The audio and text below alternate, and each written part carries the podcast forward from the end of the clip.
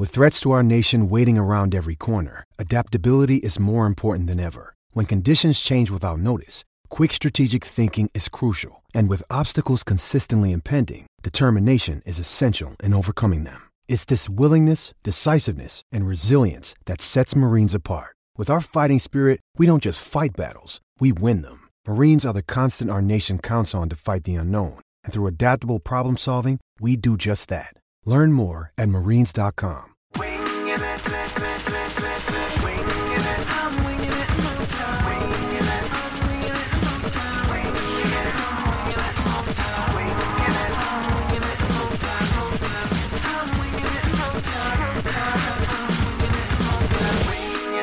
Welcome to Winging It in Motown Radio.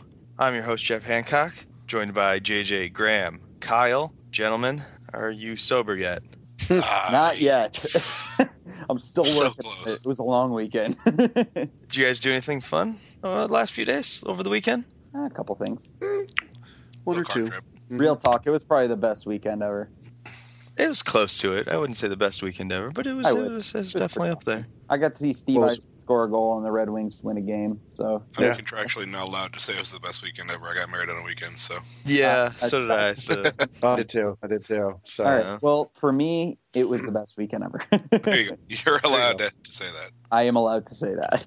Uh, for those who are unaware or living under a rock, or this is the first time listening to this podcast, you may not have made it past the intro. So if you're still with us, we all went to the Stadium Series game in Denver, and we're drunk for about two and a half straight days, thanks to two dollar martinis. Uh, Do we even- but I don't know. I don't even know where to begin. I mean, the week that was. Uh, let's just f- fuck everything that happened before the Stadium Series. Hell yeah, that was fun, right?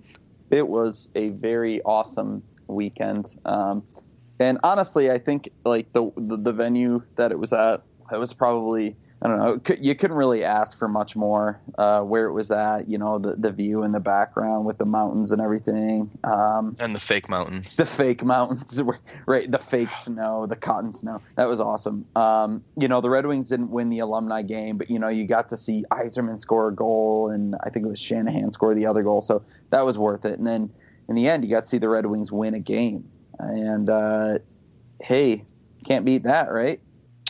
Oh no! I mean, I think I said when we got there that I was more excited for the alumni game, specifically the introductions. I didn't care about the game itself. It was awesome to see Yzerman score, but uh, I mean, the the outcome of the game was who cares? I mean, it was just what Well, a bunch of fifty olds play hockey. That's Colorado fans ended up caring. yeah. Well, they won. yeah. Well, the guy that was sitting next to my wife uh, certainly cared quite a bit, but uh, she got the last laugh on that one.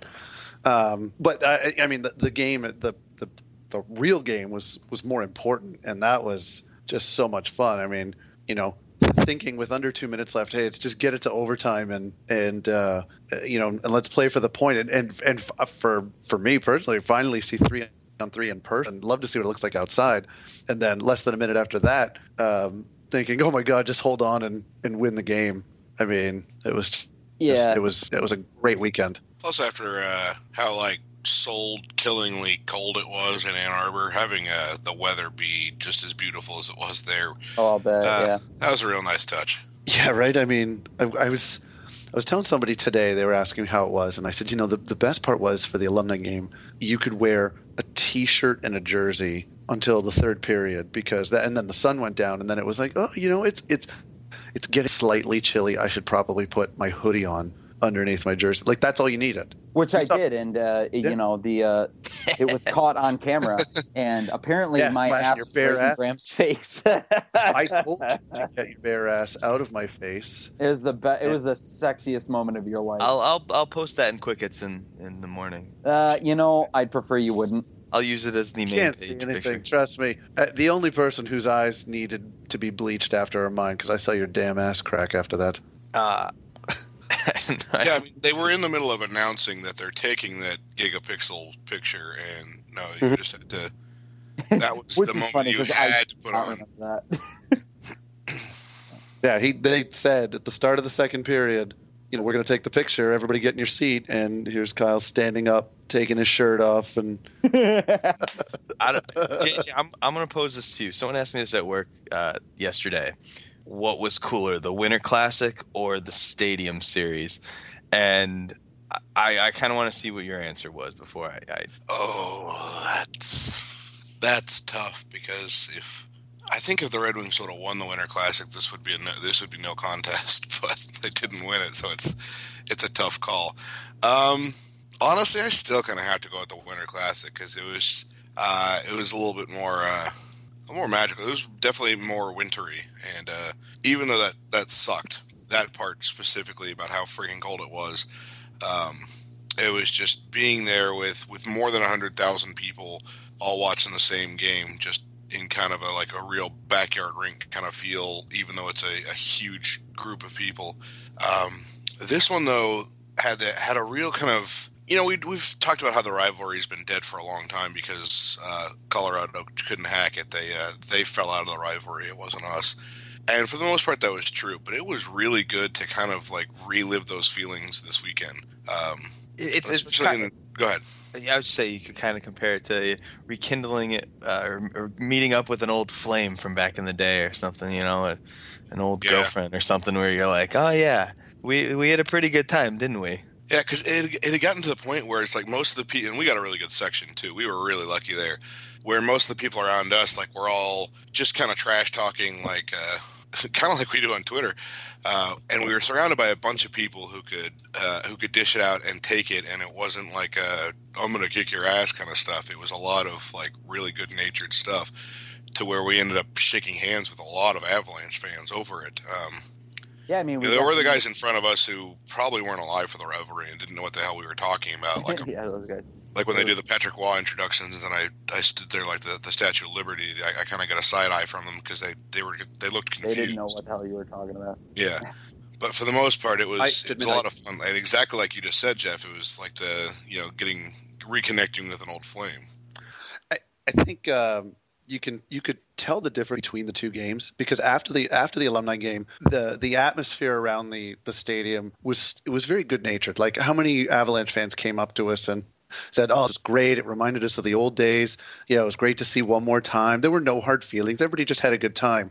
And then after the the, the game on Saturday, it was markedly different because well, I mean, definitely. how many you know, times did someone drive by with the window down and said, "Suck a dick, assholes"? Yeah, I think that was just more about us in general. Yeah, I, mean, I don't think it had anything else to do with Red Wing fans. They, I think they, yeah, they sensed the personalities that were walking down the street and like, you know what, they those guys probably just deserve it in general. They're not wrong. And yeah, they were absolutely like not not even close. um, yeah, okay. no, it was really cool meeting uh, meeting Anthrax Jones, uh, noted Avs fanboy. Uh, and uh, generally bad boy on uh, Twitter. He's a good guy. Uh, I really enjoyed him in real life. Uh, yeah, way less to... nose hair than I expected. Huh? Way less nose hair than I expected. yeah, that's true. And uh, um, have a real Kevin Hart 13 sitting in front of us. Yeah. Yes. The real Which Kevin was, 15. Yeah, that was. I, I got to admit, it was surreal. It was funny when we left, um, and I was told the story about how somebody recognized us from Twitter, and and you know they were sitting in front of us, and my wife just looked at me and was like, "Don't don't get a big fucking head over this, all right?" She did. She said because Kyle and I actually got recognized in line getting a beer, and somebody said, "Hey, aren't you guys the guys from Winging at Motown?" And we're like, "What?" And I told that story, and she's like, "Don't don't think you're a big deal because you're not." Well, I think my favorite part was when we met Jibble Scribbits. And he walked up and kind of recognized JJ, and then he goes, "Oh, hey, yeah, I've seen you in all the pictures on the internet. You must be Kyle." yeah, I was Someone like, post all the pictures of myself and my dog. I was like, "Yeah, that that's me." Yeah. My favorite part was the guy who thought you were Brendan Smith's brother because you were the yeah. only person wearing a Smith jersey in the entire stadium. That's true. He was like, "Hey, oh, hey, we saw you at the game, and we thought he's got to be related to Brendan Smith." It's good. Even though he was a healthy scratch, because uh... yeah, for some that reason. was that was I in a weird way, I wanted to have one of those reaction videos to you doing it because I think it would go viral for how sad you were.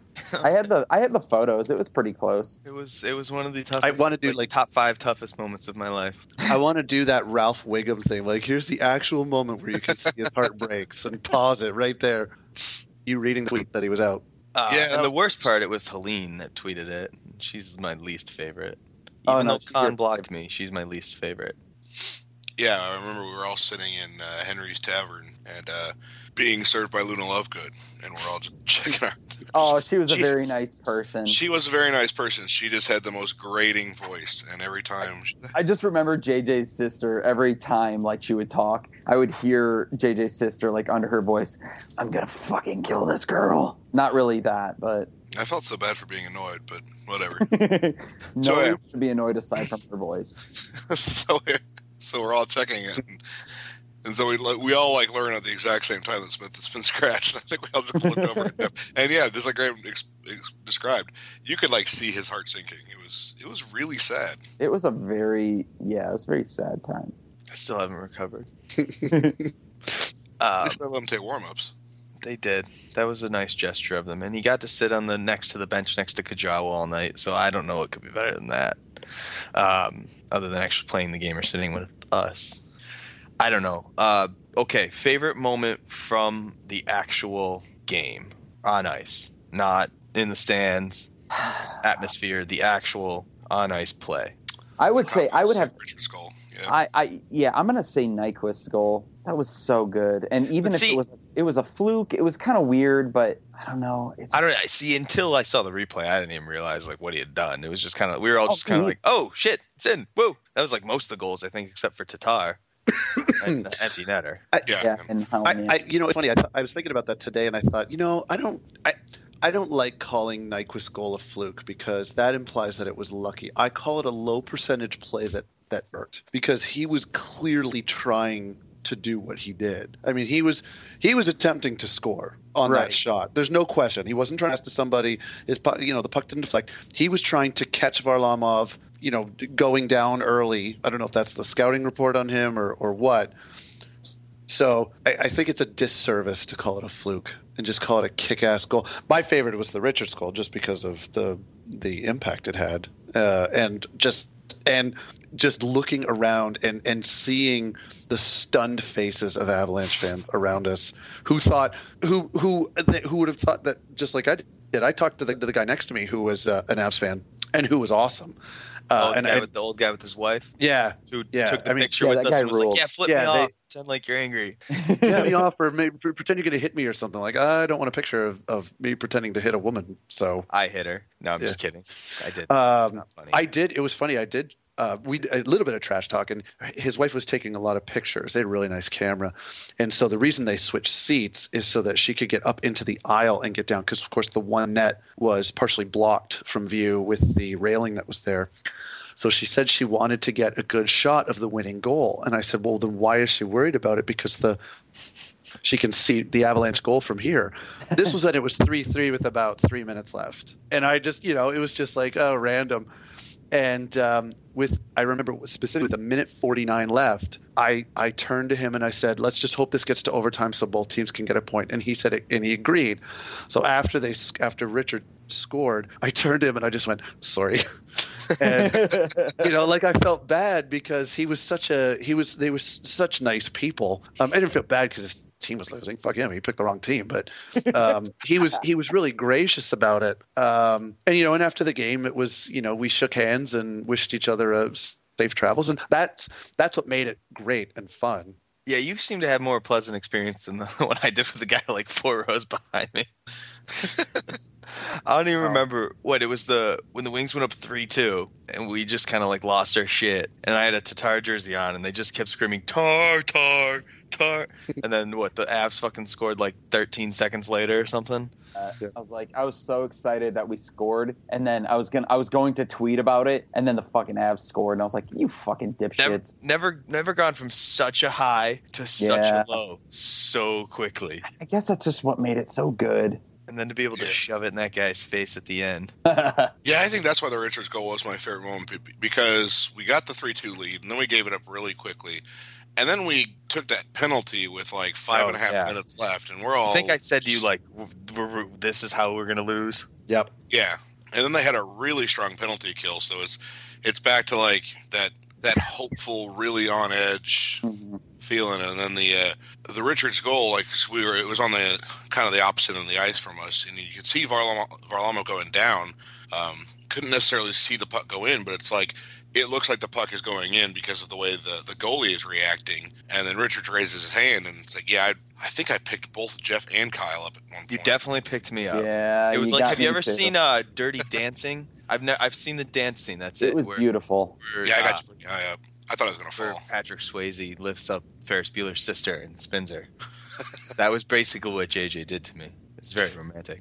There's something about JJ picking up uh, fellow bloggers at wing games and then thinking, "Oh my God, you're gonna kill, you're gonna take out mo- a person with this."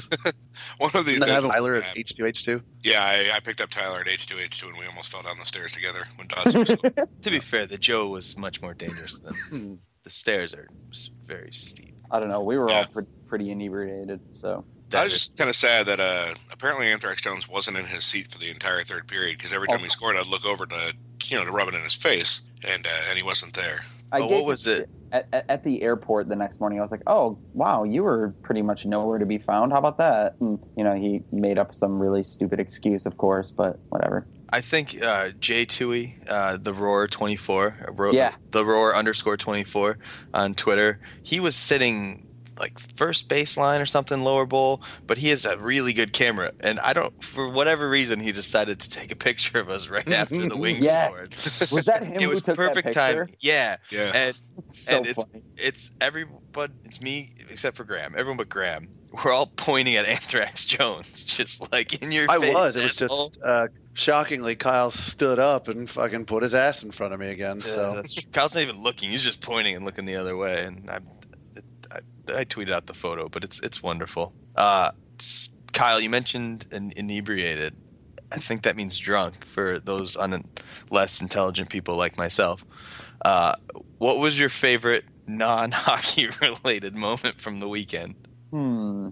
Non-hockey related. I would think that it was okay. It, this is easy. It was all of us after the game high fiving the Avalanche fans, saying "Good game, good game." Whether it was after the alumni game or it was uh, because after the alumni game we did it as assholes and saying, "Oh yeah, congrats, you won the game." And then after the actual game, we were like, "Good game, you guys suck." That was my favorite moment. I think it was uh, for me. It was seeing the guy at Bar Louie on Friday afternoon. Hector? That looked Or- like no, not not our our waiter Hunter, but the guy who uh, who looked like the he looked like Gustav Nyquist and Dan Cleary had a son. Yes. Oh, And I try I couldn't get a good picture of him, and then he left before uh, before I had enough booze to like go ask him like specifically if I could take a picture with him because he looks like two hockey players he's probably never heard of. But I will, I'll always remember it. I'll, I'll always have that. Yeah, and and we can all vouch for JJ. Like, no kidding, he said it, and we looked, and we were like, Oh my god. it, it was, it was, it was the best. yeah. Good call, JJ. That was a really good moment. mhm. But I really did like them.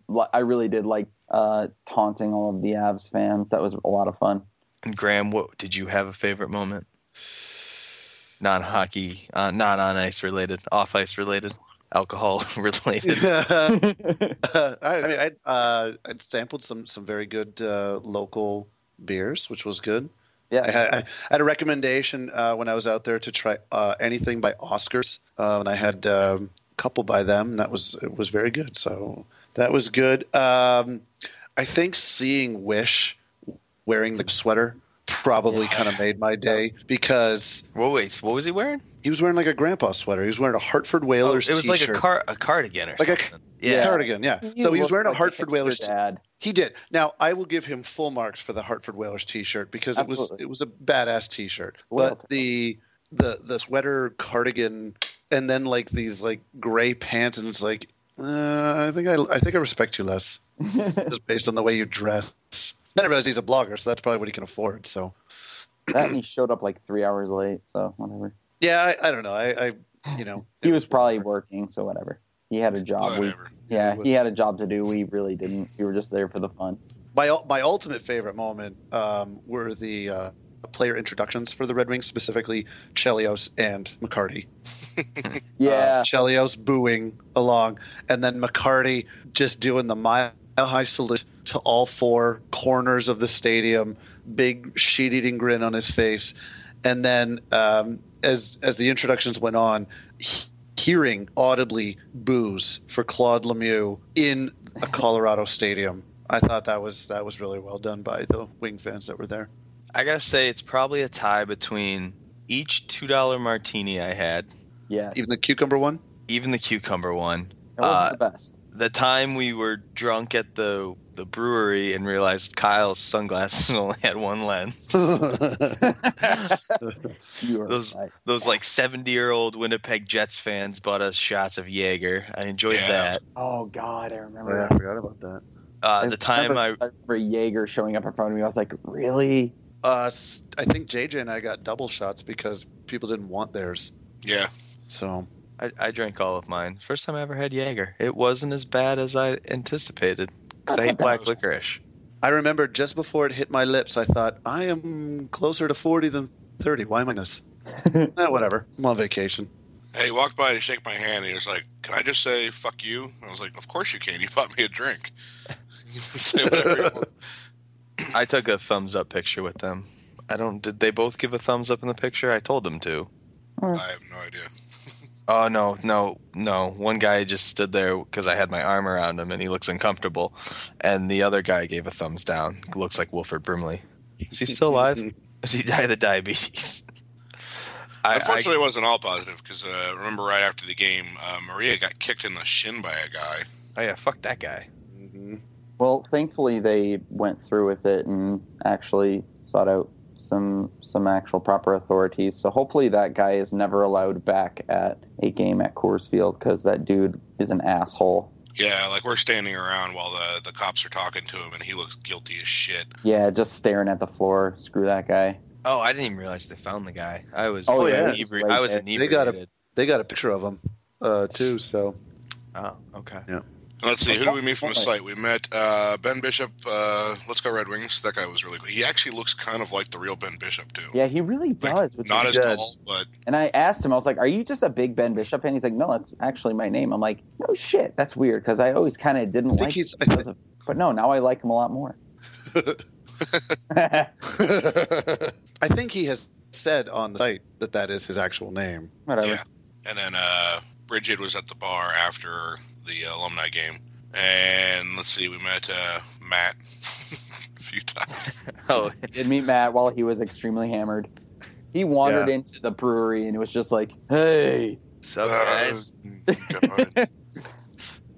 Well, I don't know who we else met Anthrax Jones, We met Anthrax Jones, Dribble Scrivets, Anthrax Jones' friend Claytron. Jonas.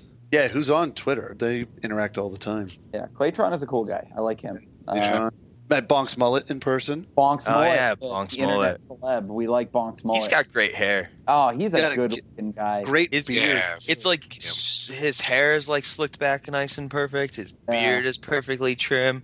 Looked he's- like he was about to go to the Oscars. Like, He's a well groomed man. Yeah, he did. If if Yeah. babies if babies had beards, they would be soft as Bonk Mullet's beard. Because Maria let me touch Yeah. it. That that's a fair assessment. Yeah, and a s- super nice guy. Absolutely. Like God, total package. Good for Maria. I actually kind of feel like I like him a lot. I mean, they haven't walked jealous down the aisle yet, Kyle. you never it's, know. it's I think still it- be there, yeah. it's legal in real quick. Canada and Michigan, right? Never mind, he doesn't follow me on Twitter. Oh, You're not important enough. I'm No, sorry. I really am not. um, I feel like we could do this for another hour or two. Yeah. Uh, Absolutely. But we should also talk about Andreas Athanasiou because he uh, he was just fucking awesome. I got there's no way to just put it other than that. Uh, they, they the Wings obviously beat Colorado and they beat Dallas and it was a big four fucking points right there. Yeah, he's uh he's been doing shit like this his entire career, whether it's AHL or OHL. Um, it's just really, really surreal to see him do it in the NHL. Like that second goal he scored against Dallas, it was just like you like he's. I saw him take the puck where Larkin made that really nice play, and I was like, oh god, I know what he's gonna do. I don't know if it's gonna work. And then he just he he toe dragged that puck around Oduya, and I was like, "Oh shit!" And I saw Niemi try and take the dive, and I was like, "Oh god!" And when he scored, I definitely had a like a screaming moment where I was like, "Oh shit!" Um, Yeah, I really like that a lot. Plus, he drew two penalties in that game too. He did. He was on fire. He was a he was hell on wheels. Yeah, I mean that's that's what speed does, and he's got it in spades. I love the willingness to continuously try moves like that. They're not always going to work, but no. if it doesn't work, then that's not that's not an awful place to turn the puck over. It's not like the the offensive blue line where you're going to create an odd man rush the other way. So yeah, as a third line center, like, and honestly, I think that he's like you know some fans might think he should be moved up but as a third line center you know he should be kept there i think. Um, it, it, works for him uh, whether it's you know whether he's a third line center or third line winger. Um, i really like him there. It's really good matchup. Anywhere from 10 to 15 minutes uh, game maybe some more penalty kill time. Uh, yeah I, I really really like what he's doing. Yeah he's he's breathed some life into the uh, into the bottom six, which uh, I mean, kind of desperately needed. I mean, Larkin's hit a little bit of a wall here. Yeah, lately, yeah, so, that's um, oh, sure, absolutely. I mean, kid's 19 years old, is playing his first professional season. I mean, it's it's completely normal. But that that line has looked good. Uh, um, you know, they're bit, yeah. they're they're creating opportunities. I mean, Athanasiou by himself did it against Dallas. Um, they've got you know a ton of speed. You've got a good puck mover in Richards with them. Um, you know, it, it, it's weird. I was, I was kind of reading around the internet um, today about uh, reading all the, the, wonderful things that are being said about Athanasiou, um, all deserved, and some of the comments that I've seen have been, "Why hasn't he been up all year?" And you know, I, I guess I get that, but I mean, I don't know. I, I, I think it's almost like I, I think I almost prefer how it has transpired where he's kind of come in and, and, and been like a given the team like a little bit of a jolt here uh, in, in, February and March when you really get into the grind of the season. Um, he's uh, uh you'd be concerned about him. Uh, first, he was injured earlier this year, wasn't he? Anyway. Yeah, he was. Yeah. So, I mean, so he was injured. So, I mean, that kind of makes it moot. But, um, you know, hypothetically, if he was healthy, I guess I'd be concerned about him hitting some kind of rookie wall right around this point in the season too, because he's he hasn't played a full NHL season before either. Um, I that the line is working. The lines are working. Um, I know that kind of got caved in a little bit early by Dallas yesterday, but I mean Dallas is a hell of an offensive team. It's the fact yeah, that they kept the shot attempts at five on five fairly close is um, I think is a testament to they played a, a good game last night, a great game, um, but but a good one. Yeah, I mean, it was one of those games to me where um, I didn't expect them to win. I didn't expect them to even get a point. Um, when they went into overtime, I was like, ah, one point, whatever. That's that's badass. Let's let's do it. Um, and uh, you know, obviously, the extra point was great, the uh, overtime win, but um, I didn't expect them to come out and dominate Dallas. Uh, not many teams do that. They are a very good team nowadays. Um, you know, Prashanth actually pointed out how many high danger scoring chances they gave out. And it's just like, you know, usually that would really bother me. But against a team like Dallas, it's like they're a legitimate elite contender in the league right now. The Red Wings are not. So I'm not really too hung up about that. Um, what I'm really taking away from it is that. Um, Athanasiou played his ass off, and so did Jimmy Howard, and good for him because I can't think of a player on this team more who deserves something like that. Luke um, Glendening. Uh, than Jimmy Howard. no, I think Graham nailed it as far as because I was thinking uh, myself that uh, you know why the hell hasn't Athanasiou been up the whole time? But if you think that if this is right about when Larkin is starting to hit a little bit of a slump, then because it, it feels like defenses have kind of figured out a lot of his go tos and they're, they're kind of working around that. Um, this is a great time to enter in another kid who's got that kind of blazing speed that makes defenses have to be a little bit more careful, who is not in the middle of that slump.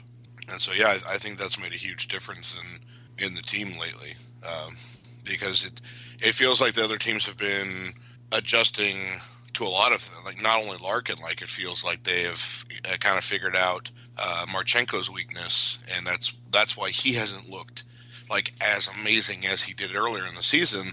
Um, because they figured out, and I, I thought this especially in the, the Stadium Series game at Coors, that instead of hard around dumping it or trying to get away from him, if you do a soft dump to his corner and create a foot race, then you can create problems for him because he's not good at that. So if if you can get it to where It- your forechecking forward gets to the boards at the same time as Marchenko does, that's essentially his weakness. And that's uh, I thought Colorado caused Marchenko a lot of problems in that by doing that. If only we had a defenseman that was a little more agile and had the ability to skate, you know? No, we already Ericsson traded Kindl though.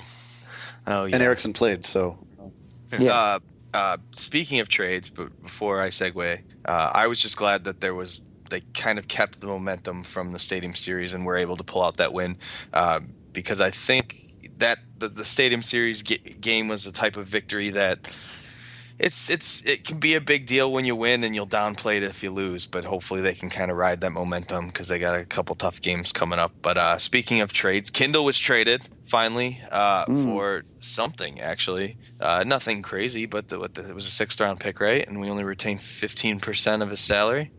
Yeah, uh, you save. You, what do you spend? Three hundred and sixty k. Uh, you get rid of Kindl, um, and you get a sixth round pick in two thousand seventeen.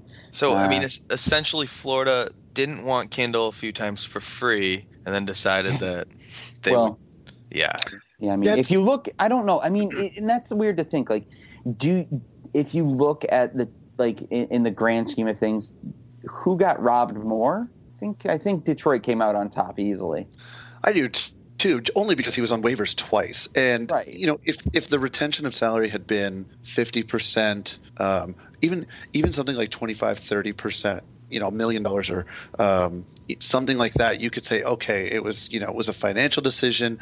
Um, Florida wanted to wanted Detroit to kind of pick up some of the cost of, of more of the cost of Kindl, but I mean, fifteen percent is is nothing. It's it's really nothing. I don't. No, they saved don't get- I mean, you know, with all the, the restricted free agents that they have to sign next year, not just even the big ones, all the little ones down in, in Grand Rapids. I mean, that two million dollars, that two million dollars can sign you four AHL players to kind of fill out your, you know, to to to do that, or um, it can go a long way towards, um, uh, you know, keeping Mrazek.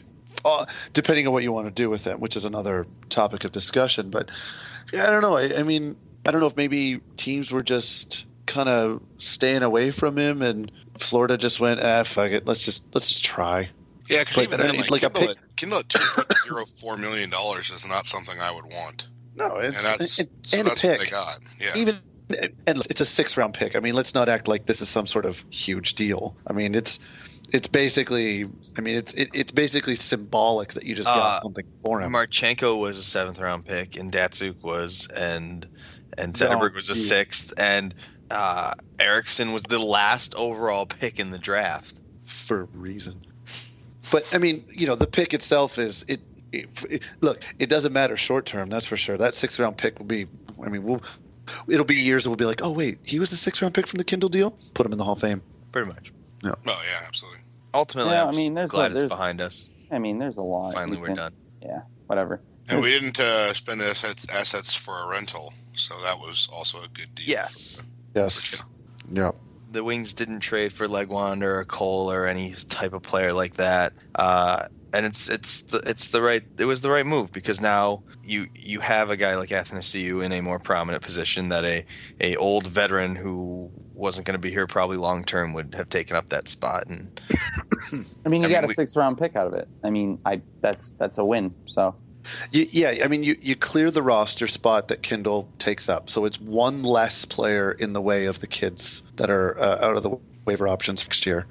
Um, you gain some cap space and you get a draft pick. I mean, it's that deals that deals a win all the way around. Um, standing pat. I, look, I wrote that standing pat was kind of the way to go. Um, if the Wings had made moves yesterday, my preference was that they would have traded some of the pending unrestricted free agents, like a Helm or uh, Right.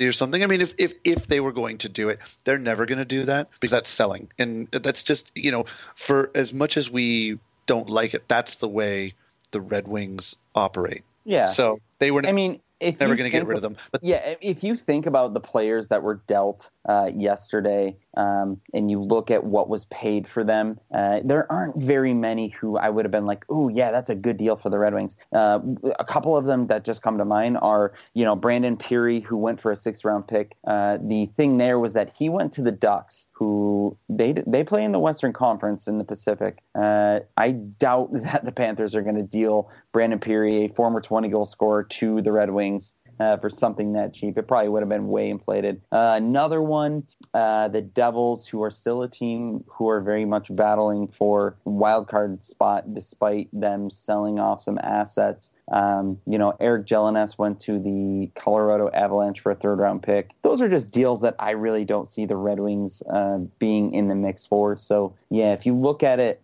uh, you know, a lot of people really wanted Andrew Ladd to come. And, when I say a lot of people, I see mainstream media, radio, and stuff like that. They wanted Andrew Ladd. And if you look at Andrew Ladd and what he was dealt for uh, to come to Chicago, there's no in hell I make that kind of comparable trade. So I'm completely fine with standing pat at the uh, trade deadline this year. Yeah, the thing that I want to know what happened with with Kenny, and you know we'll never find out because the Diggers never ask and the Red Wings never tell, and like this this shit doesn't even get out to the the national press ever. Um, what was the asking price for Vatanen and Trouba? Because those are two buys that I would have liked to have made uh, before this season ends, uh, even though that would be kind of difficult to do. And did he even consider selling a pending UFA like uh, Helm or Quincey, which I think we could have gotten away with selling? Um, or was it just like, well, because that's what he basically told the press. There, basically, there wasn't a buy to be had. So uh, I can believe, based on that, that maybe he did even try to.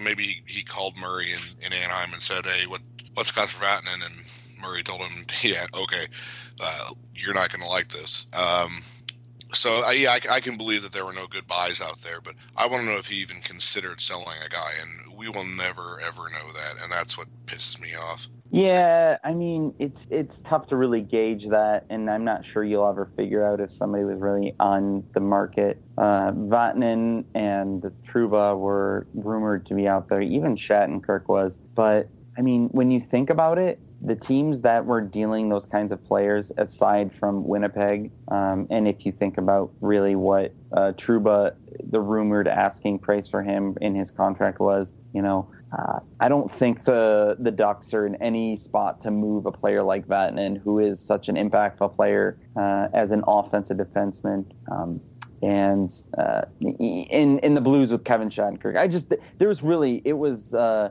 it was a buyer's market in terms of true contenders, and the Red Wings are not a true contender. So they did the right move, uh, despite what other people want to think or say. I think uh, I think those types of players. I think you're going to see more of what happened with Brandon Saad in Chicago, where if a team believes that they're a legitimate contender, they're going to hold on to their players. I know Winnipeg isn't with Trouba, but I think they're going to make a, a push to uh, re-sign him potentially. But with with Anaheim and, and Vatanen, I think I mean if they trade Vatanen right now, they become worse probably uh, because I mean you can never have too many good defensemen, even if you can do a good hockey trade. I could see uh, a move being made closer to the draft or before free agency, where you basically kind of if, if you realize that you are just not going to be able to sign them, you bite the bullet and you trade them away for for picks or something. Maybe it's not as good, but if you can get a Stanley Cup out of it, you know you can you can placate your fans by saying, hey yeah, you know, we we had Vatanen, we we we held on to him. Maybe we only got a you know a third round pick or a second round pick. I don't know what he he would command uh, as a restricted free agent, but hey, we got this nice shiny cup here. Um, the other part of it is with the selling of wing players. Um, if you kind of look, and I, I, I listened to uh, Lou Lamoriello on Sirius yesterday morning, and he he said that he had like he had PA Parenteau and Michael Grabner both on the market. Like he had specifically told them, "You are probably getting traded," and they didn't get moved. And PA Parenteau, he's having a better season than any forward like on Detroit. Um, Grabner's probably got he's probably a slightly better version of Helm. And Lamoriello said there just there was not a market for those guys. So I agree with JJ in that we'll never know if a guy like Darren Helm was on the market, but my my gut tells me that even if he was, nobody wanted him. I can guarantee you that names were probably thrown out. It's more probable than not. Maybe not in serious discussions, but like, hey, what would you give us for this, or would you give us anything for that? It, it nothing serious, but it, it um, it's it's likely that it happened. Uh, you know, I mean, I think we, we all make fun of, of Ken Holland saying, you know, kicking the tires and stuff. But I mean, I don't I don't think I understand what people think he does all day. I mean, he is making calls, but I mean, at the end of the day, we got into this yesterday. Um, Darren Helm and Brad Richards, their trade value is Minimal. minimal, very minimal. You know, because they're not good enough to put a contending team over the top and make them better. When you look at the other players that that were traded yesterday, like the rental type of forwards, um, they're all they were all better than what Detroit could have offered, and they got nothing. The only player I thought that might have been overpaid for a little bit was uh, Stempniak, but that's just because it's he's the deadline guy now. Well, but I he's also- got but he's got.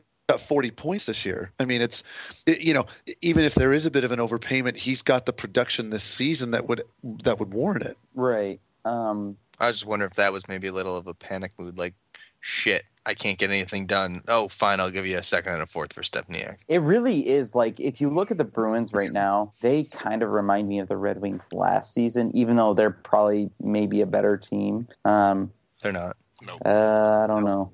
I think they might be, but whatever. Anyways, Yeah. uh, it, it, it was definitely a panic move. Like they went for Liles and uh, uh, Stempniak too. I mean, Liles isn't good. He's just Well, a I- really good shot suppression player. I, I really think it was more of a oh shit, we're not actually going to get a first round pick, and no one wants Loui Eriksson at the price we're demanding. That means I got to get someone, and I have to buy something. So oh shit, Stempniak, cool, you fine, just take this, Shero, and and they had, like it was that kind of panic move. Not so much like we have to get something done, but it's like we can't sell, so now I have to buy something because if I don't do anything, it just I'm going to be in some deep shit. And there's probably a little bit of a mandate to make the playoffs this year. In this Yeah. city. In the Yeah. short run, I'm calling the Bruins the losers on, on deadline day. Um, Well, you say that, let me just look understanding that it is possible that that turn that they turn into winners for it. Uh, if if Stempniak and, and Liles make a big difference, which they absolutely can, then fantastic move. But I think that they paid too much, and uh, I don't think that they that those players are going to make a big enough difference. Well, considering that they could have had both players for free, uh, yeah, I mean it's pretty hilarious to laugh Well- at right now. So I, I know there's a lot of shit here because they had Stempniak in camp on a tryout, but and he was offered basically the same deal that he was offered for New Jersey, and he chose Jersey. So it's I, I don't whatever. Uh, JJ, you mentioned winner loser. Real quick, did you guys have any teams that specifically stood out one way or the other? I think Calgary's the winner. Cal- yeah, Calgary. Sorry, you're not. I'm not Calgary. JJ. Cal- not Calgary. Cal- Calgary, whatever. Calgary. You know, Mr. Canada boy. Graham. For what they for what they got uh, for Russell, that's yeah, a that's win. huge. Yeah, that's a Nils a gigantic deal.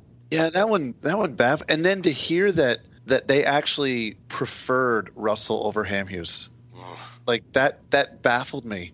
I don't I don't get it. I, I don't know. I mean, I guess I mean we're conditioned to believe that J- Jim Nill really doesn't do any wrong, but I I don't know. That seemed like an awful lot to give for a a, a very mediocre defenseman. Um, I liked Anaheim's moves. I mean, they they're playing really well, so they didn't really do anything crazy. Their forwards are better because they got Pirri. Their defense is a little bit better because they got McGinn, and they gave up nothing. I mean, that division. I think they're going to win the the Pacific now. Um, Yeah, I think the mean, I Fury they're thing is really a really good addition. um, so, I mean, everybody's pointing to Chicago, and they made big splashy moves, but I still think Chicago's defense is a tire fire behind their top pairing. I mean, they've got Keith and, and Hjalmarsson playing. I mean, unless those guys play 30 minutes a night, their defense is still garbage, even with Christian Ehrhoff there, who's an upgrade over Rob Scuderi. I mean, it- Chicago to me looks like a team that recognized that their defense sucks and loaded up on offense because they're just going to have to they're going to have to just kind of score four goals a game and pray that Corey Crawford doesn't fall apart. Because if Crawford falters and Darling can't come in and, and save him like they did last year, I could see them getting bounced by a team that maybe has some hot goaltending and a good defensive core. Yeah, I agree with that. Um, I think uh, even though Anaheim, you know, got the the win with trading for Pirri, I think that Florida did some really good moves too. Um, because I I still don't think that it makes them like a real strong contender, but I they they really limited what a mistake would cost them in the long run. So I think they're good there. Um, I think that. Uh, Arizona got the better of Colorado in in their trade, and therefore they're a trade deadline winner. Because Colorado buying was hilariously stupid. Yeah, And, that uh, I can't. I'll never get over that because they, they like yeah. You see Chicago buying, and and you see all all the other shit that goes down, and Colorado's like, yeah, we're gonna hang with these guys in the Central, and that's just a, a, a freaking joke. Um, and then big big losers. I think Vancouver was the biggest loser of, of Yeah. their absolute inability to make a single move of note when uh, Jim Benning announced they were basically an open market, open for business. Everybody but the Sedins are, are is is on the block, and then like just hearing the stories of what went down with with the Hamhuis deal, like where they had a slightly better deal on the table for Kris Russell, and Benning basically hardballed it, thinking that that Hamhuis was going to get this huge return, and he just shot himself in the foot. Now he's just kind of you know s- stuck playing with his own toys out there. But that's been a season long thing of just absolutely puzzling moves out of Vancouver. Uh, in regards to what the hell Jim Benning is doing, so good. Fuck them. I mean, if you think about it, they like they have Radim Vrbata. You seriously could have dealt him for anything. You could have gotten him for anything. Your team's not going to make the playoffs. Like, what the hell is your problem? So, I Yeah, don't I mean, I, I don't understand. Uh, you- uh, Maybe they're under the delusions that they can still push for the playoffs, which it would be hilarious because they're they're not even going to come close. But you know, Hamhuis, you could easily have gone to him and said, because I think he had a no trade, and you could have gone to him and said, "Look, where do you want to go? We'll we'll make a deal work. We'll get some assets, and then fucking you know go out, check up. If you win, great. If you don't, great. Come back in in on July one when you're an unrestricted free agent. We'll you know we'll take care of you. Wink, wink Mhm. you know, or you know, hey, our door's open. You can, you know, if you decide that you want to come back, talk to us when you're a free agent. We'll we'll listen and we'll try and get something done. Whatever, you can get some assets. Vrbata makes no sense to keep him for this. You could have gotten, you could have Vrbata would have made some sense in Boston, quite honestly, to me. Um, yeah. but you know, that's just me. And but you could have gotten a couple of draft picks. I mean, I don't know what Vancouver reminds me of what Detroit could have been with Datsyuk and Zetterberg. Of you know, you had a window, it's clearly closed, and you just fail to recognize that it's closed, and you continue to just eh, you just think that hey, you know what? I've still got these two stars who are still very good, but obviously well past their prime,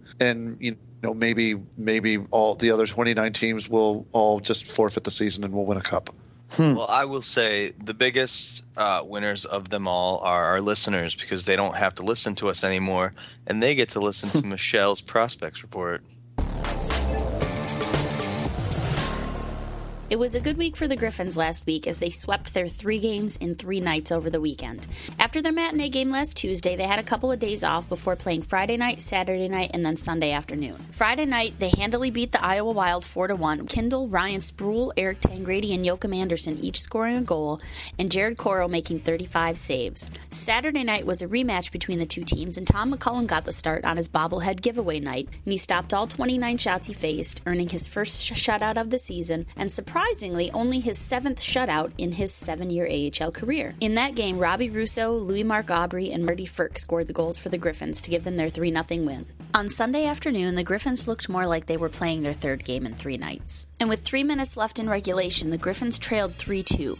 But Robbie Russo let a quick shot fly from the point that beat Jordan Binnington, and we had a tie game. Danny Kristo was called for boarding shortly after that, and the Griffins finished off regulation and started overtime on the power play. Less than a minute into overtime, Jeremy Welsh high sticked Andy Miele right in the schnoz and made him bleed his own blood, so the Griffins would have the rest of overtime on the power play. They kept possession in the offensive zone the entire time until they scored, but it was kind of infuriating to watch because they didn't get many shots off. As has been the case with their power play way too many times, there's a lot of passing back and forth around the outside, keeping possession of the puck around the perimeter and cycling around, but not getting to the inside, not getting many shots off, and not really being that dangerous. But with 35 seconds left in overtime, the power play units changed.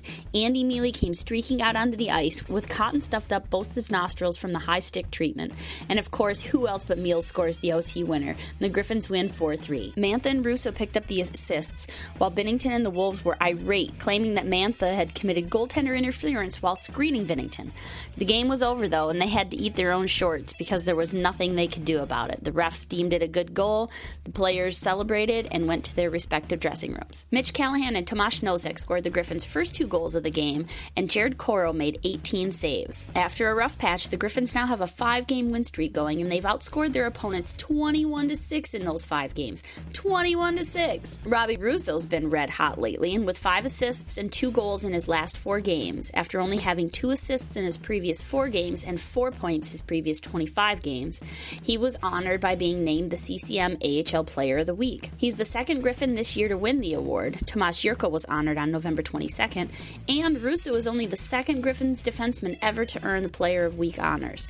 The first was rookie Clay Wilson back in 2005. Russo picked up a pair of assists on Tuesday in the Griffins' 5 0 win over the Chicago Wolves, tallied two more assists on Friday in the 4 1 win over Iowa, and then scored the game winning goal on Saturday's 3 0 victory over the Wild. But wait, there's more. He also scored the game tying goal with 2.42 left in regulation on Sunday, and then assisted on Andy Miele's overtime winner as the Griffins down Chicago 4 3 on Sunday afternoon. That's a pretty darn good week for the rookie defenseman. So far this season, Russo's totaled 4 goals and 23 assists for 27 points in 50 games with the Griffins. He leads all AHL skaters in plus minus with plus 37, which, to be completely honest, I'm really tired of hearing about. Simply because so many people are focusing on his plus minus rating and touting that as saying that he's so good when there are other things that do make him good but are actually more useful. As he currently sits, though, his plus 37 is just four off from the Griffins' all time single season record from 2000 2001. Robbie Russo's been on the ice just 23 times this season when the opponent has scored, and that includes three power play goals and two empty netters. There have been quite a few other players, though, that are hot, maybe not quite as hot as Russo, but still doing great. Ryan Sproul had a goal and two assists in three games last week, and he now has five points in his last five games. Marty Frk picked up two more points over the weekend, and then he continues to lead the Griffins in goals with 22 and power play goals with 9. Anthony Mantha's still hot. And he picked up two assists in the last three games, and he has 10 points in his last nine games. He's third on the team in scoring with 38 points, third in goals with 17, and he's just two behind Eric Tangradi and five behind Marty Frk for team lead. Mitch Callahan also picked up a goal and an assist in three games, and he now has five points in his last five games. Tomas Nosek picked up four points in his last five games, and Andy Miele has five points in his last six. Jared Coreau stopped 53 of 57 shots in the two games that he played this weekend, and he's climbed up to third place in the AHL in save percentage with a 928. The Griffins' penalty kill over the last three games was pretty good. They killed off seven of nine penalties, puts them at 13th in the league at 82.8%. However, their power play continues to struggle mightily. They went 3 for 14 over the weekend. They currently rank 24th in the league out of 30 teams at 15.5%. It continues to baffle me how their power play isn't better. But again, one of their hugest weaknesses is not getting the puck to the inside. They allow the penalty killers on the other team to box them out, and they cycle, cycle, cycle. They'll keep possession, keep possession, and pass it around, but not actually get the puck into dangerous areas, into the middle, or even on net. Most of the success they've had on the power play this season has come when they finally get somebody in the middle screening the goalie, and they get somebody that will just drive the net, that will get the puck to the inside and take the shot. The Griffins currently sit third in the Central Division with 68 points, but they gained some ground from last week. They're only one point behind the second place Milwaukee Admirals and two points behind the Rockford Ice Hogs for Central Division lead. And the Griffins currently sit fourth in the Western Conference. The Griffins have a couple nights off before getting back into action on Wednesday at 7, where they host the Rockford Ice Hogs in Grand Rapids. Then they hit the road for back to backs in Charlotte with Friday night and Saturday night against the Checkers. Down in Toledo, the Walleye also swept their three game weekend with a 6 1 win over the Brampton Beast on Friday night, a 5 2 win over the Greenville Swamp Rabbits on Saturday, and a 2 1 win over the Indy Fuel on Sunday. Zach Nastasiuk had a goal and an assist in three games, and Jake Paterson picked up two starts and wins, stopping 19 of 20 shots in the 6 1 win over the Beast on Friday, and then he made 24 saves on 25 shots in the 2 1 win over the Fuel on Sunday. That's 43 saves and two goals against in two games for the rookie netminder and he continues to improve and impress. Patty's improved to a 922 save percentage and has a 12 8 2 record and one shutout in 23 games. And just for some context, that 922 save percentage is the 10th best save percentage in the entire ECHL and is fourth best among rookie goaltenders. After a bit of a rocky start, he's climbing his way up and continues to improve. I don't think it'll be long before he's ready to start pushing for a spot in Grand Rapids. The Walleye just continue to increase their stranglehold on the first in the Northern Division with 75 points. They're 18 points ahead of second place Wheeling Nailers, and they're tied for second place in the entire ECHL. Their upcoming schedule looks like this. They're headed to Florida where they play a three-game set against the Everblades. The first game is on Wednesday night, then rematches back to back on Friday and Saturday night. In other prospects news, Vili Saarijärvi had a lone assist in three games last week, and he was the third star in the game, which was also Flint's only win. Vili continues to put an incredibly high number of shots on net, especially for defensemen, getting off 16 in his last three games, and he continues to lead his entire team in shots with 175 in 50 games. Over in the QMJHL, Evgeny Svechnikov had nine penalty minutes, including a fight and an instigator penalty in a 3 0 loss to the Gatineau Olympics, then picked up an assist in a 5 2 loss to the Rouyn-Noranda Huskies, and then scored two goals, including one shorthanded, in an 8 1 win over the Val-d'Or Foreurs.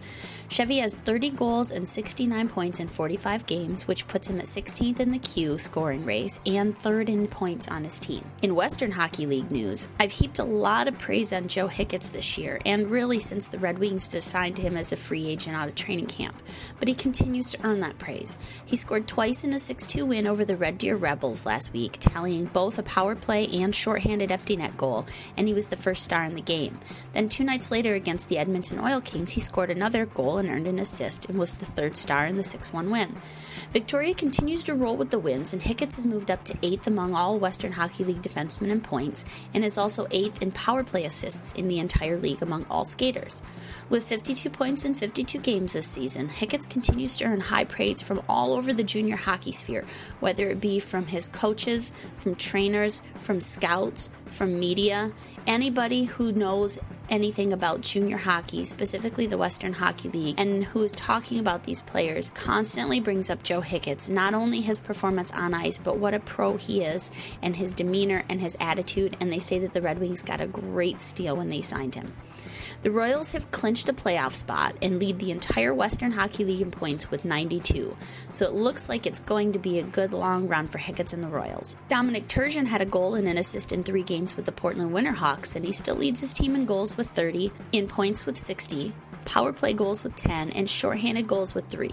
The Winterhawks are still in the playoff hunt, currently sixth in the Western Conference with 68 points. In the U.S. Hockey League, defenseman Pat Holway was traded from the Dubuque Fighting Saints to the Sioux City Musketeers on February 22nd. He's had a bit of a slow season this year, only one goal and eight points in 39 games. Production wise, just for some context, that puts him at 75th in the league among defensemen in scoring. Holway's committed to the University of Maine next season, and I think that's going to be a good path for him to take. He's still a very young man with a lot of maturing to do. Chase Perry finished off the regular season with a 23 16 2 record, an 892 save percentage, 2.62 goals against average, and 5 shutouts in 43 games played. He was the fifth ranked goalie in the BCHL by goals against average, first among rookies. He was the second in shutouts with 5, which was also first among rookies, third in wins in the league, first among among rookies, and Wenatchee kicks off their playoff run on March 5th against the Langley Rivermen in a best of seven series from the first round. In college hockey news, James DeHaas had an assist, five shots on goal, two penalty minutes, and was a plus three in two wins for Clarkson over the weekend. Clarkson finished fifth in the ECAC with 23 points, and the playoffs get underway on March 4th, and Clarkson takes on Princeton in the first round. On the season, DeHaas has three goals, 10 assists, 76 shots on goal, 24 penalty minutes, and was a minus one in 34 games. He finished 27th in scoring among defensemen out of 87 players, just for a little bit of context on where he ranks. Mike McKee only played one game for Western Michigan since January 23rd, and Western's final two regular season games are this upcoming weekend. They're currently seventh out of eight teams in the NCHC with 17 points. McKee has one goal, three assists, 28 penalty minutes in 20 games played this season. And remember, the Red Wings have until August 15th to decide decide if they want to sign McKee to a contract or not. If they don't, he becomes a free agent and nothing more happens. As it is, it's not looking that great, and the Red Wings would really have to have an extra contract that they wanted to put out there in order to sign McKee because it's not looking like his upside is that great right now. David Pope has played 11 games since December 19th, but he hasn't registered a point since then. He has four goals and three assists in 20 games for the University of Omaha, Nebraska, and two regular season games left that will be played this upcoming weekend. UNO is currently sixth out of eight teams in the NCHC with 25 points. Over in Europe, Christoffer Ehn has now played 14 games with the junior 20 Frölunda team, and he has nine goals and 16 points in those 14 games. With the parent team in the SHL, he has two assists in 34 games. Axel Holmstrom finished the season with seven goals and 22 points, which was second in scoring among all junior players in the SHL. He was also tied for second in goals with seven, first in power play goals with three, and first in power play points with 10. And among junior players in the Swedish Hockey League, he was second in faceoff percentage with 50. In the mailbag post this week, Lancerman asked a question that I want to tackle in this prospect segment. They asked, What is the realistic future of Axel Holmstrom? Is he another Swede like Jarnkrok, Janmark, Backman, and maybe Almquist, who will not have the patience for the Red Wings prospects waiting game and will ultimately make the NHL with another team? Should we even let ourselves get hooked up to the Hakan Andersson hype train on this one? I ask this because I really want to buy a new Holmstrom jersey in a few years. I don't think it's fair to compare Axel Holmstrom to Jarnkrok, Janmark, Backman, and Almquist in this instance. I think it was clear for years that Almquist wasn't going to be good enough to make the NHL. He played a very small, very unsafe game, and he often put himself in positions, even in the AHL, to get hurt, along with some questions about whether he would be able to perform defensively well enough at the NHL level or if his offense would carry over enough to make it worth the while. He was a questionable defensive prospect, and I didn't expect him to make the Red Wings. Jarnkrok was traded before he had a chance to make the Red Wings, and a big reason why he was traded was because the Wings had enough depth at center and they were in a pinch, and they could afford to trade him away. Same thing with Janmark. He wanted to come over and play in the NHL. The Wings didn't have any room for him on their roster. He wasn't good enough to make it there. And again, Janmark became an asset that we could trade away. Backman missed home a lot and wasn't getting playing time in Grand Rapids, and it's really hard to blame him for deciding to go back to Sweden. Axel Holmstrom is one of the reasons the Red Wings felt that they could trade away both Jarnkrok and Janmark, both of those guys being centers as well. When they drafted Holmstrom, they were so impressed with how he was doing,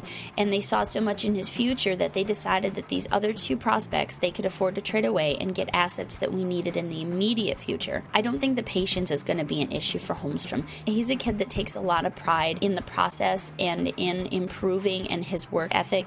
Everything that I've heard from him stresses that he's willing to be patient and go along with the process and do what needs to be done. And I think that there could be a spot for him on the Red Wings, and I think that he could fill a role that maybe will need to be filled. I don't think he's going to be a superstar player, but I don't expect him to uh, fizzle out or be a dud. And I mean, there's always the potential there that the Red Wings could trade him away. You know, maybe in a year we'll be in such a different position. Maybe something will have happened, uh, but I kind of doubt it. It still sounds like the Red Wings plan for him to come over to Grand Rapids next year or the following year. Uh, and I do think that at least for the time being, he's in their longer term plans. But I would also say this if you really want to buy a new Holmstrom jersey in a few years, do it. If you like a player, get the jersey. I know that a lot of people will be really strict and they only want to buy a jersey if that player, you know, is a regular on their team or is going to be there long term. But honestly, if you like a player and you love the team and you want to get a jersey with their name and their number on it, go for it. Plus, with Holmstrom, even if Axel didn't work out,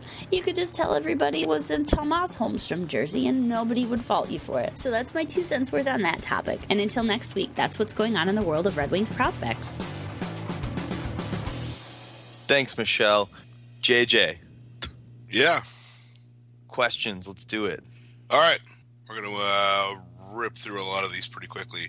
Starting with uh, Amy Klaus right off the bat. How does Chicago keep making huge moves to make a run each year as of late that eventually leads to them winning the cup as often as they don't? And will it take the same management style for Detroit to rejoin the upper echelon of the NHL? Apparently, The- they weren't fans a few years ago or multiple The- years ago. The short answer is that they have uh, probably the most stable core of in their prime guys still. And for a long time, they were on decent deals. Yes, that's the. I mean, that's the key Well, to a- remember. That and take- their guys- game- they were on. Keith has probably got the best contract in the NHL. Well, and, and they've got guys who have the long term deals that are illegal now that have worked out. Unlike Franzen for us, their Hossa deal and their Keith deal have worked out for them, and those wouldn't be legal to sign now. So they've benefited from that luck and, and decision making, and that they had really fucking good players cheap for a long time. Well, and they have the you know they have the kind of the prestige around them now where they can lure a guy like Panarin from the KHL and basically pay him very little. And uh, and he they hit on like Saad, they hit and- on and- Teravainen. yeah they've you know they, they draft well. Um, so they have core guys, and then they basically they just all they're doing with this with these moves, they're replenishing bottom six forwards. I mean, they're not remaking their top six. They paid a lot for Ladd, but they're chasing cup. They're doing what Detroit used to do. And when, Which was when you win basically- in three and six years, you can, can do do that. it. No one's going to Absolutely. complain. Yeah, Even if it doesn't absolutely work it. this year, it's like you know what? Hey, the The big difference there so between. Chicago and Detroit in what Detroit can control because we can't, uh, we don't have uh, the draft picks that they got that they kind of lucked into getting that core that's that's amazing. Is the willingness to move on from guys maybe even a little too soon because Chicago had Dustin Byfuglien, Chicago had Andrew Ladd. Um, these guys went on to play pretty big roles elsewhere that they got rid of as as a cap crunch, and it didn't end up hurting them terribly bad. Uh, I think Detroit has, you know, when we end up trading guys, it's Jakob Kindl, and where it's a point where we're absolutely thrilled to get a six rounder, and we only have to retain fifteen percent of salary for a guy that went in the first round. Um, so yeah, Chicago's willingness to pull the trigger a little bit faster on guys, and their ability to do so because they have that long-standing core is is a big difference. And I don't know if, if Detroit can do that right now, and I don't know if Chicago can can continue doing that because their core guys are no longer cheap. Toews and Kane are very large chunks now, so it's they're going to have to keep kind of uh, getting lucky as far as these uh, these iffy guys hitting, and that's that's going to run out. and that's why The- going I- for it now is no big deal. Yeah, they ought to absolutely go. for it. Absolutely, Might as well. Absolutely. Yep. So, all right. rapid fire. Uh, Operator Z, who picks the pictures for the win posts like the mailbag? Uh, I post. I pick that. I pick all the pictures. That's not true. No, it's the author of each article picks the picture. Like the picture I'm going to pick for quick hits is going to be Kyle's butt mooning. No, Do it. I'm gonna be really mad. That'll make it At the even same time, I really don't care. So do whatever you want. Okay. Assuming the Wings make the playoffs, who do you want to face in the first round? Florida. Jeff? Anyone but Boston? Oh fuck! I was gonna say Boston. Well, I I just mean that from a more personal standpoint. I Oh. easy. Uh, Tampa. Give Uh, me I'll, say, I'll say Boston. I want the revenge factor there. Uh, I think I went Florida too because I think they're a paper tiger. Uh, and then uh, the second part of that question is who you be rooting hardest for and hardest against if we get knocked out in the first round or miss the playoffs? I will root for Washington. I will root against Boston. Easy. Yeah. Same with same with Jeff. Against Boston, Uh, against Chicago, against Los Angeles. But see, like Chicago, yeah. At this I point, they will- just- I I will would love. I would love a Dallas versus Washington Stanley Cup final. That would Amen. be fun. Oh, that would be that would be So that would be sexy. fantastic hockey. Yeah, Washington is my pick uh, for. Chicago is my pick against. Just watching Yeah. Seguin and Benn go against Kuznetsov and uh, Ovechkin or Backstrom Ovechkin, whichever one. It'd just be so much fun. And uh, and Washington would definitely win that. By the way. True. The real bad part is there then uh, TJ Oshie and Brooks Orpik both win a cup, but eh, whatever. Ovechkin gets it, and we get to spend all summer uh, trolling about how Crosby has as many as Ovechkin now. So I'd be totally okay with that. Uh, R Sizzle, after winning three straight and moving three points away from first place in the division, how happy are you that we are almost back up to an even goal differential? I will tell you after the next four or five games. I mean, it won't matter because the next game they lose will be like five to one, and we'll be back at square one point one, whatever. Well, Okay. Mrazek's playing, so yeah. He sucks. It happens. I can't say right now. I'm happy that they're on the streak that they are, but I can't say how I feel about the standings because anytime I do or anybody else does, it just seems to backfire. Kind of like when we were in first at one point. Everybody was like, "Oh yeah, first," and then, "Oh, how's it been ever since?" Yeah, get your expectations up too high. yep. yeah, Uh, I agree what? though. I've I've privately like cheered every time our goal differential gets back up to uh, to even even, and I'm like, and then it falls back down. So fuck it. I'm giving up on the goal differential thing right now. Yep. Winning is winning. It doesn't matter how. Okay. Uh, let's see. There's a duck question, so nope. Would you rather date a bandwagon Blackhawks fan or a real Bruins fan? Oh, a bandwagon Blackhawks fan. Yeah, Because they're for sure. bandwagons fans. Once the Wings start winning, they'll just join your team. Boom. Nice. That's the right answer. Nobody Yeah, that's the best answer. No one else answer. All right. Nope. Uh, let's see. That's not a question, idiot. What is the realistic future of Axel Holmstrom? Is he another Swede like uh, Jarnkrok, uh, Janmark Backman, and maybe Almquist, who will not have the patience for the Red Wings prospect waiting game and will ultimately make the NHL with another team? Uh, should we even let ourselves get hooked up to the Hakan Andersson hype train for Axel Holmstrom? Is Uh, anybody really hooked up on him right now? Like, His name's cool. I hope they keep I him. mean, he has a cool name. He's doing really well at a young age in the SHL, which is great.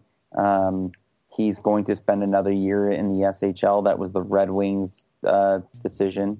Like, just like, can we not get to that point yet? Let's just chill out. Let's just hope the kid develops into a really good NHL player, uh, good enough to crack the lineup in the easily crackable lineup that we will have in the next few years. Let's just, you know, let's pump the brakes. We don't need to speculate like that right now, in my opinion. I think he will be good, and I also think that he's got a good enough attitude where I don't think we have to worry about the the concept of him losing patience and making ultimatums or anything. Yeah, I mean, Uh, I think we've seen more of a, an attitude or a personality from uh, from from from Holmstrom than we ever did with Yarn Jarnkrok or uh, any of the Swedish prospects who aren't here anymore. Like he has, he. Ha- I mean, if you look at what him and uh, Larkin, you know, the way that they interact on the internet and the way that he interacts on the internet. Uh, uh, speaking of Holmstrom, I, I mean, of course, uh, you know, he seems like a guy who is pretty content. So whatever.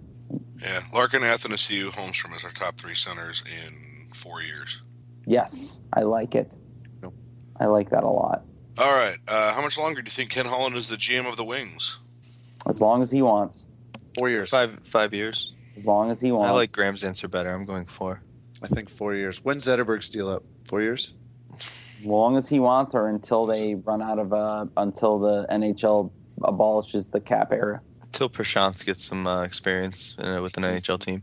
As long as he wants. He's currently I think I'd want to- so I'll give him nine years. I'd want him as a coach, maybe more than the GM.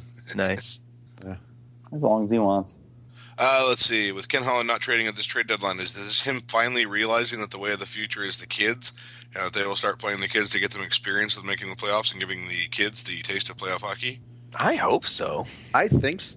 So Yeah. If you, if you read his comments, I mean, this he sounds like a man that has realized that it is time like, fully to turn it over to the next generation. But I think that you know we all had this idea that the next generation was going to be led by Tatar Nyquist, and I think that's not the case. I think he, he's talking next generation is Larkin and and and and and that type of those young, really young players. Yeah, the Tatar and Um, Nyquist are kind of like that weird, like middle ground.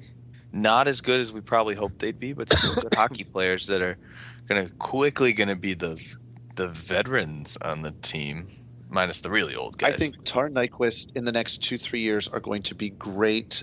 Um, they're going to continue to be really good top six wingers that are never going to be your drivers.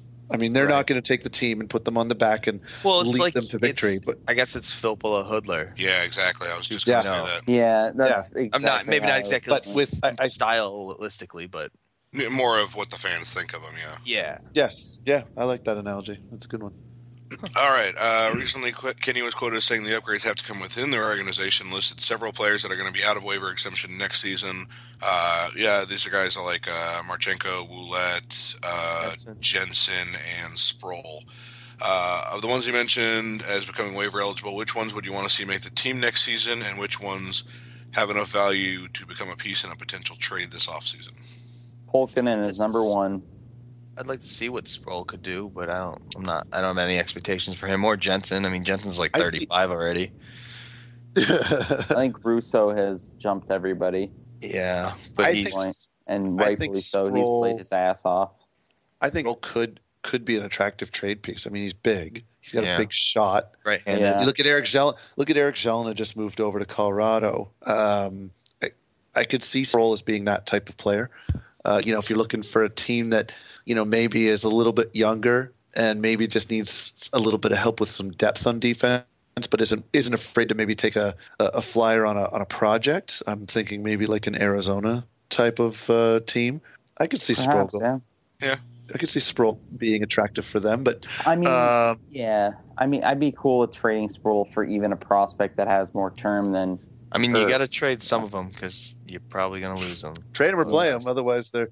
I mean, I guess that's the other question is of those if you know if they're not going to make the team and they're not going to trade them because I mean you can't completely gut Grand Rapids. Who clears waivers? Jensen.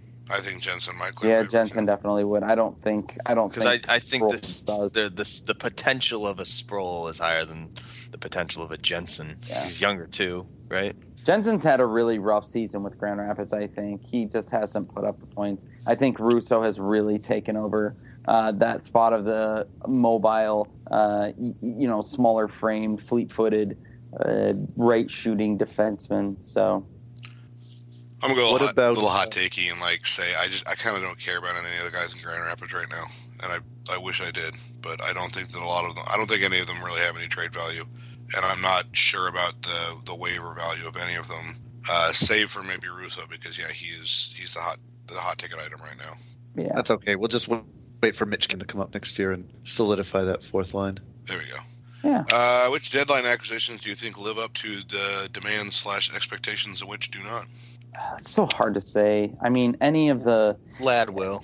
Just Yeah, 'cause oh, he's in a good good players around him. Well, I mean that depends though. If if if the Chicago Blackhawks don't win the Stanley Cup, then that's kind of I don't know. Uh, Ladd's not. Ladd will be insulated from that because if they don't win the Stanley Cup, it'll get blamed on Crawford. Yeah, Yeah. Yeah, that's true. Crawford of the defense. Yeah, Uh, I think Kris Russell has the highest um, chance of being considered a total flop because I think Dallas's defense isn't that good anyway. And if they lose, it'll get blamed on the defense and Eric's- specifically on Russell. Eric Staal. I think if he can be decent for New York, people will look at that and be like, "Hey, good trade." yeah. I mean, Eric Staal's still a really good player. I think that he might end up being a free agent after it all, but you know, whatever. I think he's going back to Carolina, and I think Carolina is a forgotten deadline winner that uh, that we didn't mention earlier. That might Yeah. happen. Yeah, that's a good point. I think Kindl is going to be just lights out as a shutdown defenseman for Florida. Uh, Shoeless Joe ninety one has two entertaining questions. Question Ooh, one: entertaining. Delete one of the following three things from existence. Choose only one: selfies, Johan Franzen's contract, or basketball. I like selfies are I'm good. gonna go. I'm going with B Yeah, I'll go with B too. because I'm not deleting Johan Franzen. It's his, just his contract, so Right. you still get all the memories from 08. You just don't have to his contract afterwards. Basketball, dunks, more points, more fun, and Basketball's selfies. fun. I took way too many of them with Kyle and Yeah. you guys over this Yep. past weekend. Yeah, we need to those. Immediately destroy that. So Yeah, selfies are fun. Basketball isn't my thing, but I appreciate that a lot of people think it's fun. Uh, Johan Franzen's contract is the right answer. And then Yes. question number one, uh, because Joe isn't good at numbering questions.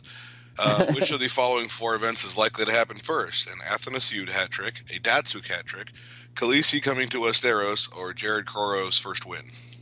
Oh God. Um, Rapid fire. that's a really good question.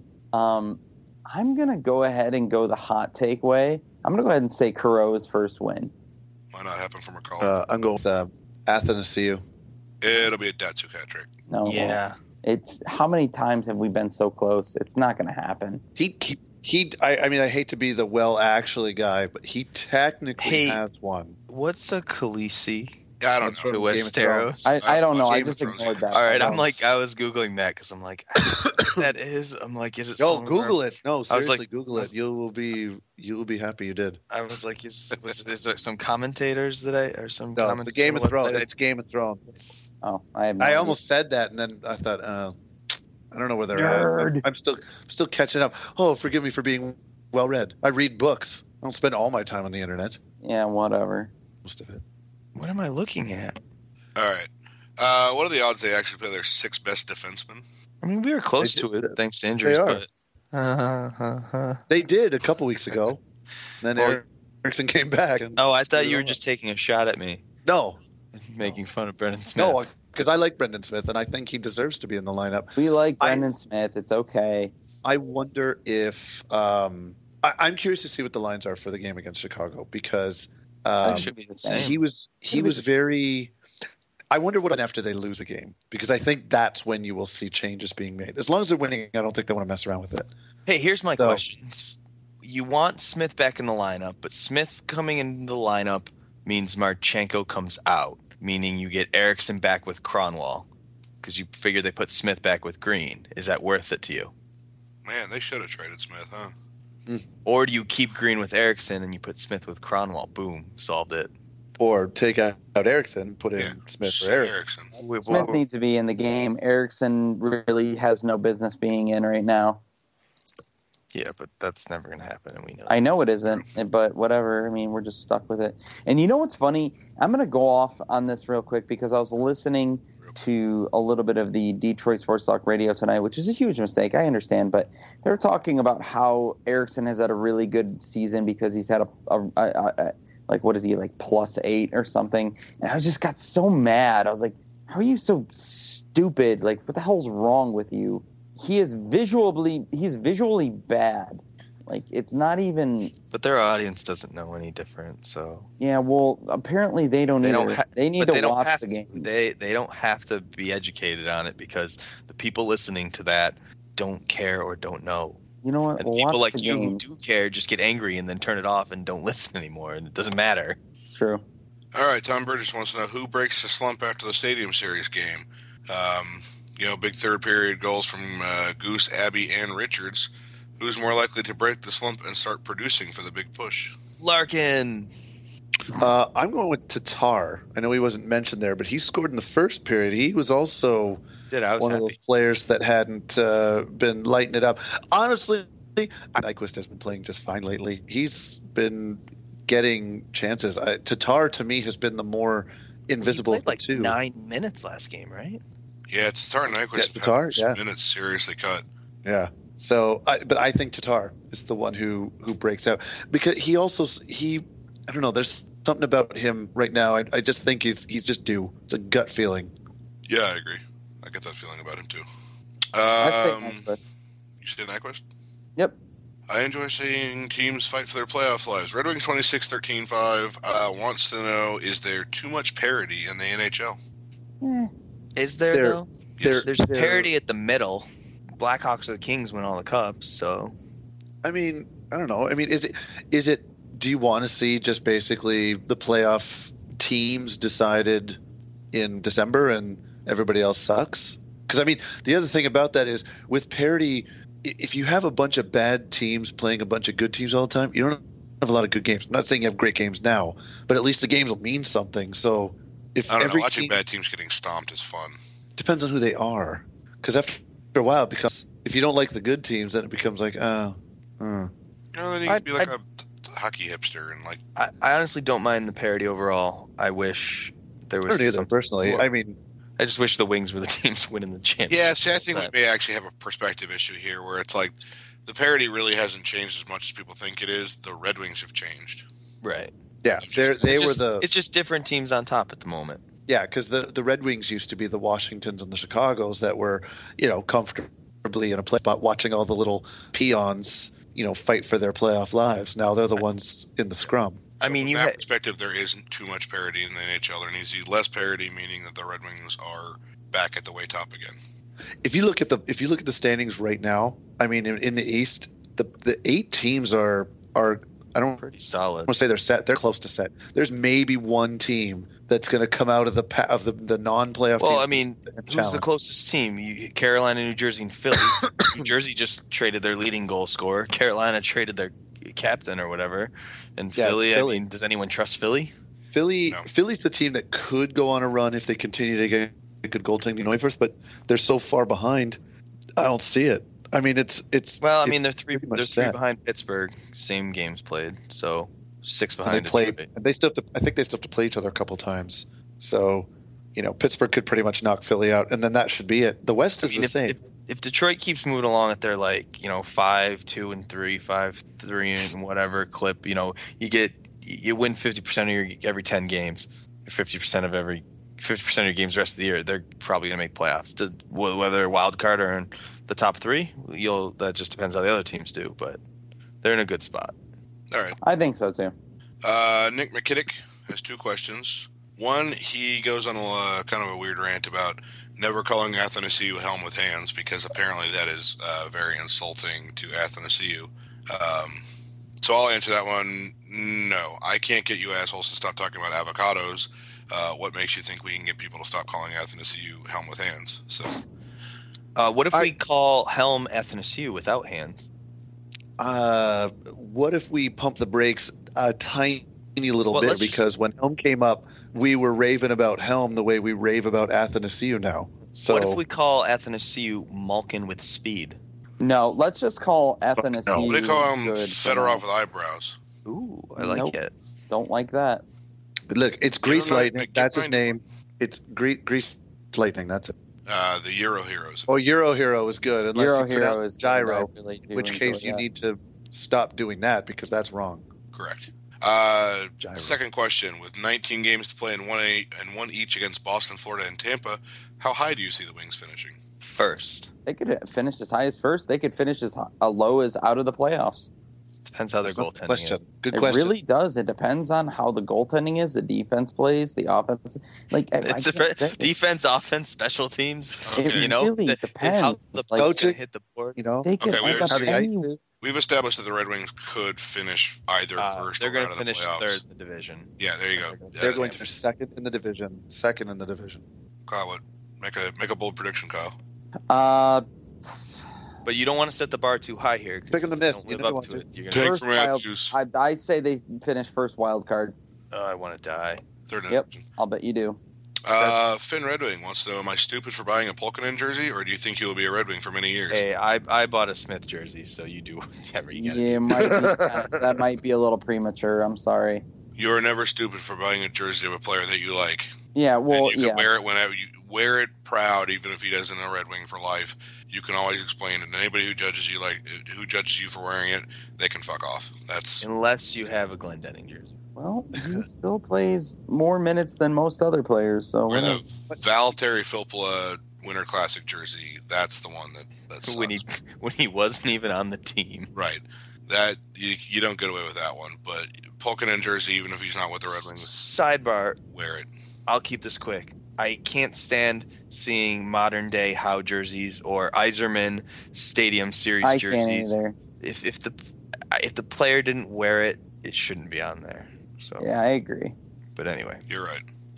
Uh, Beer Lair arbitration, the uh, like the the king of, of good questions every week. Uh, does a broken or drop stick inconveniencing the attacking or defending team more? Uh, it's probably not very sporting, but I always feel like if I were on the PK skating off for a change, I'd just try to drop my stick in the DDD passing lane or along the blue line on my way off. You got to drop it right away though. Yeah, well, the thing is too is, um, I mean, if you're just, I mean, I'm assuming that it's a broken stick uh, that he's talking about dropping because I, I'm pretty sure if you just dropped your stick in the middle of a passing lane, the referees are going to call you for something Yeah, that's a Uh, penalty. 'cause- It's it's because that's unsportsmanlike. that's that's interference. I mean, essentially, if it's a broken stick, you have to drop it right away. If you are in a position where you can strategically drop it in such a way that it might hinder the uh, opposing team, you will do it. But you can't skate, start skating away, and make it obvious because they'll they'll call a penalty. So, I mean, I mean, who does it inconvenience more? It inconveniences the team. It inconveniences the team with the puck because now you have one less guy to to pass to, so you're attacking right, um, which is you know you, you have more of a of a, a set play or idea as to what you're trying to do when you are attacking, and if somebody breaks their stick or something it completely blows up that play. If you drop your stick and you're defending, you still have your body. You can still stay in passing lanes. You're less effective than you are with a stick, but you can still disrupt the attacking team to some degree. I feel it does make sense that it would uh, help the defenders if because it basically like as you're going off it, you've already got it clear. So why don't you go ahead and just drop it in the middle before you even get off the ice? Um, it feels like it should help the defenders more, but it also introduces chaos into the offensive zone, and they have more players than you do. So I don't know necessarily that that is a good thing. Um, on a similar note, he also says, uh, I've heard stories of juniors or other teams with shoestring budgets using wooden or aluminum sticks on the PK. Basically, they don't break as often, and having a broken stick on the PK is awful. Uh, you're basically you're not going to score while you're shorthanded, especially if you're the Red Wings. So, would Uh, it be beneficial to consider going to sturdier sticks? It I don't depends know. on what That's the players. looking into it way too much. It, it depends on what the player's comfortable with. I mean, don't- you don't, maybe you don't want it to break, but if a player's not going to be comfortable with a stick like that, then they're less effective. Yeah, I agree with you, Graham. Just with whatever you're comfortable with. Don't go with what you think will, what you're anticipating won't break. Just whatever you're comfortable with, just go through it. If you can't play with a certain stick, then maybe in, I don't know, whatever. This is, I I don't would like worry this that question. It's a if- uh, stupid question. That's not a stupid question. I think it It's a great question. Eh, whatever. I would worry that a stick that flexes differently than the one that you're used to playing would have you more likely to accidentally put the puck over the glass from your own zone, uh, which would be a very bad thing to happen shorthanded. So, yeah, I think that the concept of having a stick that isn't going to break uh, on the, the PK, it's a it's a good question, but I, I personally wouldn't do it. I think it's whatever the player wants, whatever the player uses. Uh, what do you think of the, the idea of a line consisting of AA, Larkin, and Pulkkinen? No. Nah. Pulkkinen has given me nothing to think that. You wanted rapid fire. That's rapid Yeah, fire. no. Uh, let's see. Howard's potential trade value. Ugh, God, how just- many, how many, how many Just podcasts are we to go through? It got better over the last two starts. Next. Let's see. Uh, shit. Poor man's Fedorov or AA? I'm not going to ask that question. Uh, if you could only go to one Fedorov. game, would you rather go to the last game with the Joe or the first game with the new arena? Mm, last game with the Joe. Yeah, that's probably going to Celebrate, have a lot. Celebrate more- the history. Who are the opponents? No, it doesn't matter. It'll be Uh, good either way. It'll with be the a good Joe. appointment. The opponent is the uh, Western Conference champion. Ah. Yeah. Yeah, I like that. I'd rather go to that then. Honestly, I think because I the mean, it's either game six or game seven, or it could be game four. The game first five. game of the new arena might be one game of the two, first. One of, no, one of the first game at the new arena might be the last first game at the new arena uh, that the that Pavel Datsyuk ever sees. So I'm gonna go with maybe that. What? I don't So know. next, just keep going. I'm really Just tired. move this is the world's longest podcast. All right. Uh, let's see. Sim nineteen wants to know basically if we should fire Fer- fire Ferschweiler now Yes. or wait until the summer. Just do Fire him Oh. now. Oh, yeah, wait till the first. Fire him now. Uh, let's see. You might be a little too early. What are your off season? Nope, this is too early. Too early. I'm not going to talk about off season targets. Um, Bill H wants to know about the uh, the usage of Nyquist and Tatar, um, especially with uh, Zetterberg and Datsyuk having more time than than usual. Uh, do you think this will have an effect on the team's stamina for the rest of the season in the playoffs? keeping them Yes. fresh for the playoffs. Um, I don't know. I, I guess I waver back and forth on that. I mean, uh, Datsyuk missed first, you know, two months of the year, so he's played considerably less this year, although he's older. Um, I, think these guys are in are in great shape, so I don't think playing more minutes is going to, you know, deplete them of of energy at the end of the year. Um, and the, tr- trade-off is if the younger guys are fresher, then you're going to need them to contribute in the playoffs anyway. So you know it should work to your favor. Yeah, right on. Uh, the very last question is one that I'm going to just take for myself. Uh, Neo Tenny wants to know when will we stop seeing Pokey Monkey Baby? And the answer to that is uh, when he scores. Although, in fairness, I forgot to post Pokey Monkey Baby in front of the Dallas game, and we won that one. So Uh, maybe I will get um, superstitious and not post him tomorrow. Is Neo Tenny like your alternate name on Win? So you could ask yourself that question. No, I don't know why I would pick the name Neo Tenny. I, I don't know. Neoteny? Yeah, I don't know. Whatever. No, Uh, the- uh, sock puppeting is illegal on Whim, and I would have to ban myself for doing that. Mm-hmm. Um, cool. Week ahead, uh, two games: Chicago at home, Chicago on the road. Graham, your favorite team? What are you thinking? God, one and one. I'm gonna win at home, lose on the road. They're they're supposed to have Hossa back by the Sunday game, so Sunday, Hossa will not play here. or Wednesday, correct. Right. Three days off between games. Does Chicago play in between? They do. They play Boston. Oh yeah, on They Friday. play Boston Thursday. Oh, Thursday. It's back to back. Okay. I believe it's Thursday. Yeah, they. I I believe they go back to back. Yeah, no, they do. It's confirmed in my head because they the game at work Tuesday and then Thursday this week. Okay, so uh, what's the other guy? Kyle. Thank you you. think? Thank, No problem. very nice of you. Um, oh, oh, and two. Okay, shootouts or just overtime losses? Oh, oh, and two. Yeah, I know, but what, I'm asking. I don't know. Oh, oh, and two. uh, okay. uh, one J- shootout. No, one, I don't care anymore. One shootout, one overtime. JJ, go. Just don't listen to Kyle. I hate all of you so Uh, much. I do honestly think that both games are going to go to overtime. Uh, I think we're going to win one of them and we're going to lose, and uh, win one in a shootout, and we're going to lose the other one uh, on a horseshit penalty that Chicago scores on the power play in overtime. I think the Red Wings win both, and it'll be what three, four, five, six, seven. They're going to go on a seven-game win streak, and then lose Sunday the thirteenth to Toronto to break that streak on national television.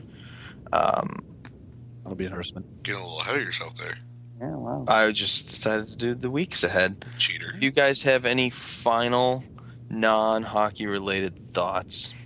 Uh, I think it's horseshit that we had to wait this long to get Chicago, especially this year when I really didn't want to like even watch Chicago or deal with them uh, because of that whole situation. So I'm not looking forward to dealing with Chicago fans this whole week. Well, you deal with Graham all the time. Mm. Anyone else? Anyone else?